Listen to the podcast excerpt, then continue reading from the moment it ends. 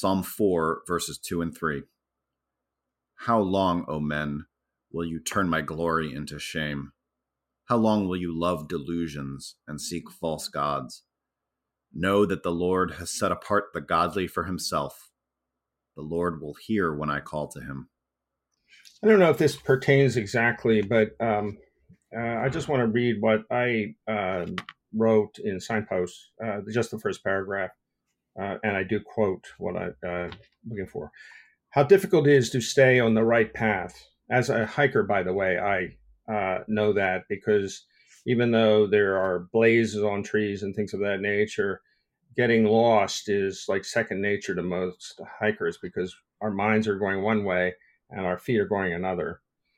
Uh, our minds drift our heart drift. And just mm-hmm. as often, we find our life adrift in a swarm of competing objectives. Mm-hmm. The author of the letter to the Hebrews reinforces the reality of this tendency to drift away from the task at hand when he says, We must pay more, pay more careful attention, therefore, to what we have heard so that we do not drift away. I just want to say one more thing about this drifting away, this inattention, um, is a sign that we're not being steadfast ourselves.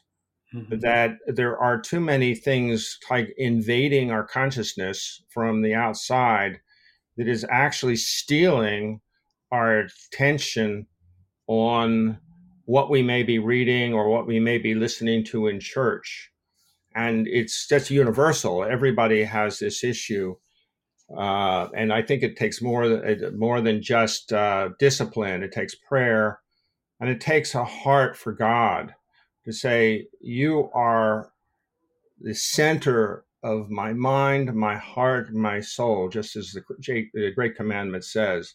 Hard to achieve, but certainly something that we always should be striving for.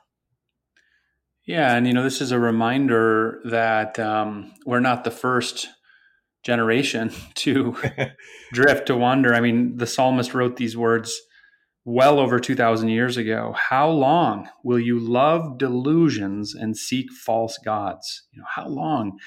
And well, here we are all these years later and it's still happening, you know. How long? Well, we know at least 2000 something years and uh, you know there's something i guess comforting about that that there's just something in the nature of the human condition that makes us wander that makes us drift. But it's a good it's still a good goal like you're saying. This is you know something we need to strive for. And how do we get there? Well i love this next line. Know that the lord has set apart the godly for himself. Know that the lord has set apart the godly for himself. So the action really begins with god. God has already set us apart so that, you know, you say that word strive, we strive towards not wandering, not drifting. But our striving begins with his effort of setting us apart, of claiming us as his own. Uh, and just knowing that helps bring me back. You know, it helps me drift less. Um, just knowing that his action is primary and I can trust his faithfulness.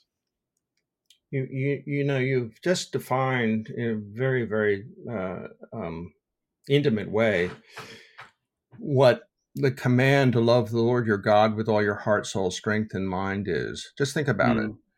If God is uh, uh, full, filling up our heart and our, our our whole attention, I mean, our whole attention changes.